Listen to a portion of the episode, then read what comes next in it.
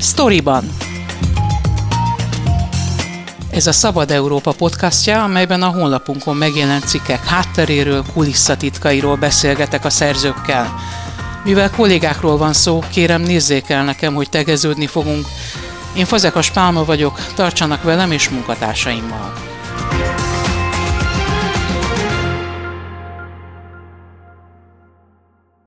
Új epizóddal jelentkezik a Szabad Európa tényfeltáró sorozata a Szabadon. Bátori Robert a szerb-magyar határon járt, amelynek szerb oldalán pár heten menekültek ezrei gyűjtötte be a rendőrség. Elhagyott házakat, tanyákat romboltak le a hatóságok, majd furgonokba pakolták és menekült táborokba szállították az embereket.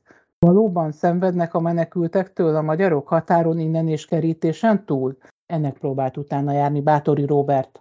Tehát al- alapvetően úgy indultunk neki ennek a sztorinak, hogy az egyik kollégánk, Barna Lipkovszki Miklós már egy évvel ezelőtt forgatott ott a környéken, a hármas határ környékén, és ő jött vissza olyan infokkal, hogy itt nagyon furcsa dolgok vannak, mert hogy egész egyszerűen az történik, hogy ez egy ilyen Bermuda háromszög, ahol, ahol az emberek egyrészt eltűnnek, de nagyon sokan vannak közülük olyanok, akik egyszerűen visszapattannak a, a magyar határkerítésről, és konkrétan őket hívják kóborlóknak, akik, akik folyamatosan próbálkoznak akár évekig is. Találkoztunk olyan emberrel, aki, aki négy éve próbálkozik átjutni a, a zöld határon, meg olyan emberrel is, aki eddig 60-szor próbált átjutni a magyar határkerítésen, és hát sikertelenül, és ezek az emberek, ezek a kóborlók, akiknek leginkább már tényleg elfogyott a pénzük, teljesen reményvesztettek, és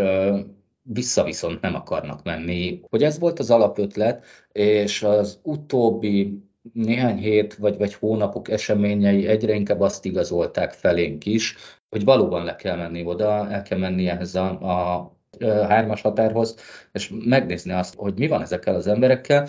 Orbán Viktor december másodikai beszéde a, a közrádióban az, az adott egy újabb felütést, hiszen ott Orbán Viktor azt mondta el, hogy Tök jó, hogy, hogy felhozták ezt a, ezt a kerítést 2015-ben, 175 km hosszan, de ő úgy tudja, hogy, hogy azért mégiscsak szenvednek a határ mindkét oldalán, magyar lakta falvak, arra nem tért ki, hogy egyébként mitől szenvednek, ha ez a határkerítés ennyire jól szuperel, mint ahogy az elmúlt hét évben hallottunk erről az, hogy van, aki akár 60-szor is, ahogy mondod, megpróbál átjutni, és nem sikerül neki, mert mindig elkapják, ez azért van, mert ő nagyon amatőr módon próbálkozik, vagy azért, mert nagyon jó valóban ez a határőrizet, ahogy te is mondod, vagy azért, mert megvezetik az embercsempészek, hiszen, hogyha elfogyott a pénz, ez azt jelenti, hogy ő azért embercsempészek segítségével próbálkozott átjutni a határon.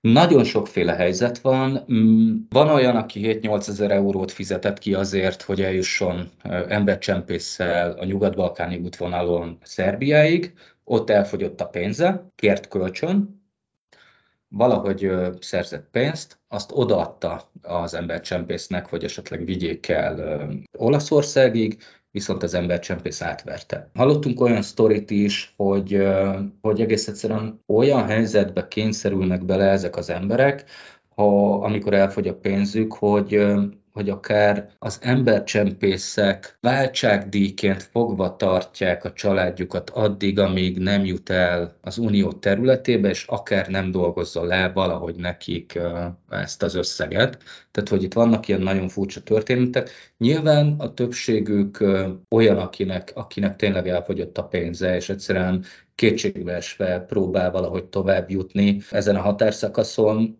mert a legtöbbjüknek én azt gondolom, és azt látom, hogy nem sikerül. Mi azt láttuk ott lent, hogy egyébként baromira jól működik ez a határkerítés. Kaptunk engedélyt, hogy forgassunk közvetlen közelében a, a határnak. Amikor elkezdtünk filmezni, hát gyakorlatilag 5 perc, és már is megjelent a senki földjén egy rendőrautós kérdezte, hogy mit akarunk. Tehát ezt bekamerázták, hőkamerák vannak felszerelve, vannak olyan drónjaik a magyar rendőröknek, amelyek hőkamerával vannak ellátva. Szerintem baromi nehéz lehet átjutni ezen a kerítésen. Ebből a videóriportból ki fog derülni, hogy elképesztően kiszolgáltatott emberekről van szó, többszörösen lehúzzák őket, és nagyon nyomorult helyzetbe kényszerülnek, miközben nyilván Magyarország csak egy állomás az ő útjukon, nyugat felé próbálkoznának tovább menni, hogyha sikerülne. Milyen sorcsokkal találkoztál? Miért jönnek el otthonról, honnan jönnek, és általában milyen korú emberekről van szó? Férfiakról van szó alapvetően, olyan emberekről, akiknek azért családjuk van Afganisztánba, Szíriába. Olyan embereket találkoztunk és beszéltünk, akik az elmúlt egy évben keltek útra, Afganisztánból, ők azt mondják, hogy egészen addig egyébként jó életük volt, ebben az országban, amik 2021-ben a tálibok vissza nem szerették a hatalmukat, akkor kezdett el elromlani az ő életük, hogy így mondjam, és akkor döntötték el, hogy lesz, ami lesz, ők nekivágnak az útnak. Nyilvánvalóan mi ezt nem tudjuk bizonyítani, hogy valóban így van-e. Azért ott lebeg a kérdés, hogy lehet, hogy lehet, hogy egész egyszerűen csak az történik, hogy az embercsempészeknek olyan kiterjedt hálózatukban van Afganisztánban, Szíriában, hogy be tudják hálózni ezeket az embereket, rá tudják arra venni, hogy egy jobb élet reményében hagyjanak hátra mindent, fizessenek nekik egy, egy platónyi pénzt, és elhozzák őket Szerbiába. Tehát, hogy az is megtörténhet, hogy túl jó a piárjuk az embercsempészetnek. Ez egy nagyon nagy üzlet, ahogy eh, ebből kiderül, meg is fenyegettek titeket. Tényleg azt láttuk, hogy, hogy ezekből az emberekből mindenki pénzt eh, szeretne csinálni. Ha már ez a helyzet adott, ott kell élni velük, akkor, akkor mindenki megpróbál valahogy profitálni eh, ebből a szituációból.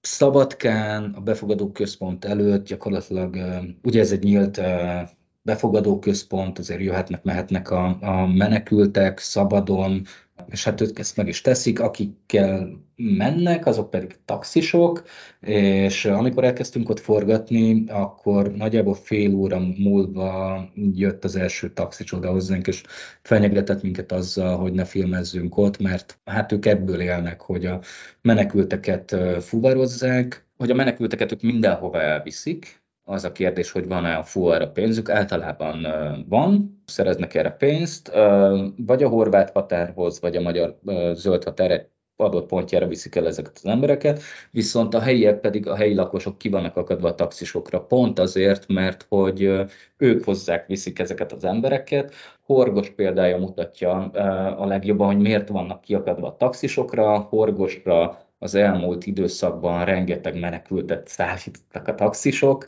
a horgosiak próbáltak kérlelni szép szóval, petícióval, mindenhogy a rendőrséget, hogy tiltsák ki egész egyszerűen taxisokat a, a városból, és ha már Horgosnál vagyunk, Horgosnál ott ugye a külterületet felosztották, legalábbis ezt mondják a helyiek, meg a helyi hatóságok is, a tanyákat, termőföldeket, az erdőket szervezett bűnözői csoportok, és hát Horgoson már évekkel ezelőtt ott a külterületen voltak különböző lövöldözések, de, de hogy egy, ezzel így megpróbáltak együtt élni a, a horgosiak, de, de ők például az elmúlt hét évben ráálltak arra, hogy menekültek drágán megvásárolt, gyakorlatilag egyszer használatos létráit, amit a kerítésnél hagynak, azokat összeszedik, és eladják. Tehát, hogy ilyenek is vannak. Mit jelent, hogy felosztották egymás közt a, az erdős területeket, a tanyákat?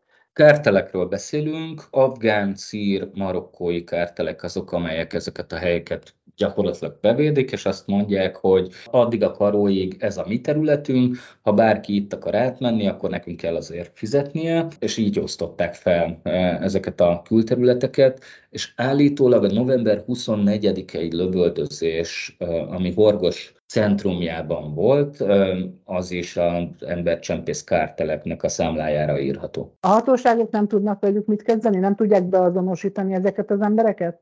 Ebben az esetben egyébként igen, tehát hogy Horgoson az elmúlt hét évben totál ki voltak akadva a lakosok azon, hogy a, hogy a menekültek ellepték a várost, ezt a kis várost, két-három ezer emberről beszélünk, már mint menekültről, de hiába csináltak eddig bármit, kérlelték a helyi tanácselnököt, az országgyűlési képviselőt, mindenkit, politikailag nem tudtak elérni azt, hogy bármi történjen.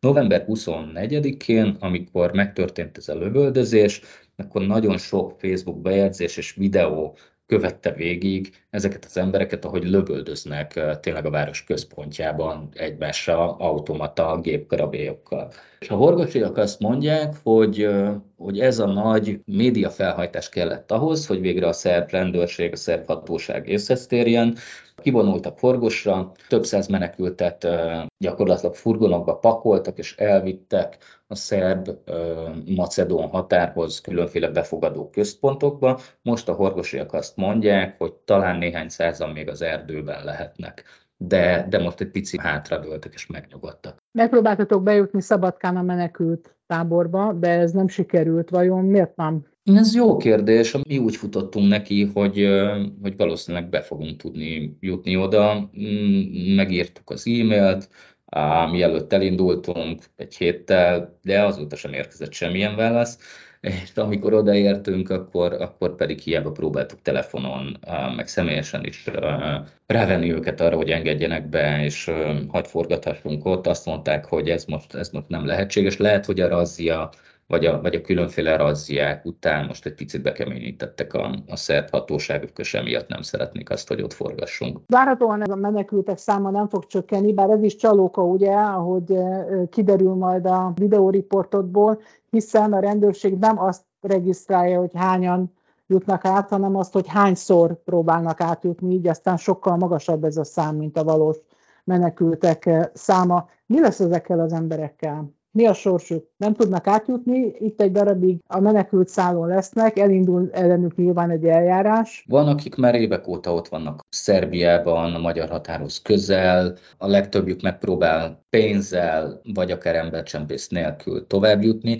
Mi, akikkel beszéltünk, az derült ki, hogy alapvetően nem akarnak Szerbiában maradni, egyszerűen csak most egy ilyen akár évekig is eltartó helyzetbe kényszerültek. Volt, aki 17 évesen indult útnak, most 21 éves, és még mindig Szerbiában van, egyszerűen nem tud tovább menni, de ők nem akarnak ott maradni. Sem ott nem akarnak maradni, sem pedig Magyarországon. Magyarországon Szerbián egész egyszerűen csak túl akarnak jutni valahogy, hogy, hogy Nyugat-Európába kössenek. Van, aki Hollandiába, de a legkedveltebb úti cél egyébként Németország. Miben reménykednek? Honnan lesz pénzük? Honnan tudnak tőkét gyűjteni ahhoz, hogy tovább induljanak? Vagy kölcsön kérnek, 4-5 ezer eurókról beszélünk, vagy pedig vannak ilyen nagyon furcsa megoldások, hogy ledolgozzák. Ezt úgy dolgozhatják le, hogy esetleg egy időre beállnak embercsempésznek. Tehát ezekből az emberekből lesznek azok, akik kapnak egy 25 éves autót, amibe be kell, nem tudom, ültetni 8 embert,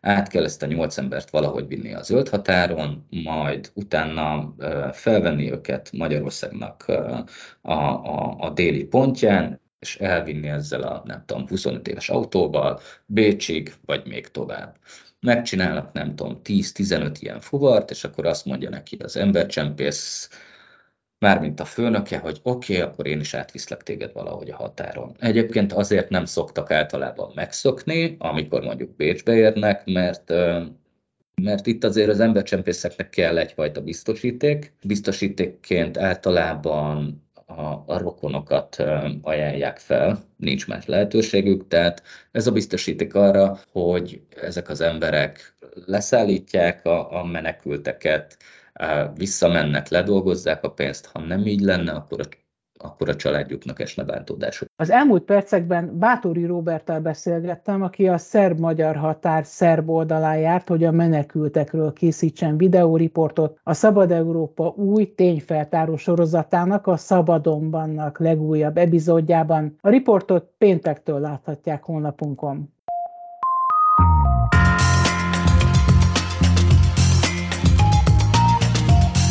Ez volt a Storyban, a Szabad Európa podcastja, a honlapunkon megjelent cikkek hátteréről, kulisszatitkairól. Én Fazekas Pálma vagyok, köszönöm figyelmüket munkatársaim nevében is.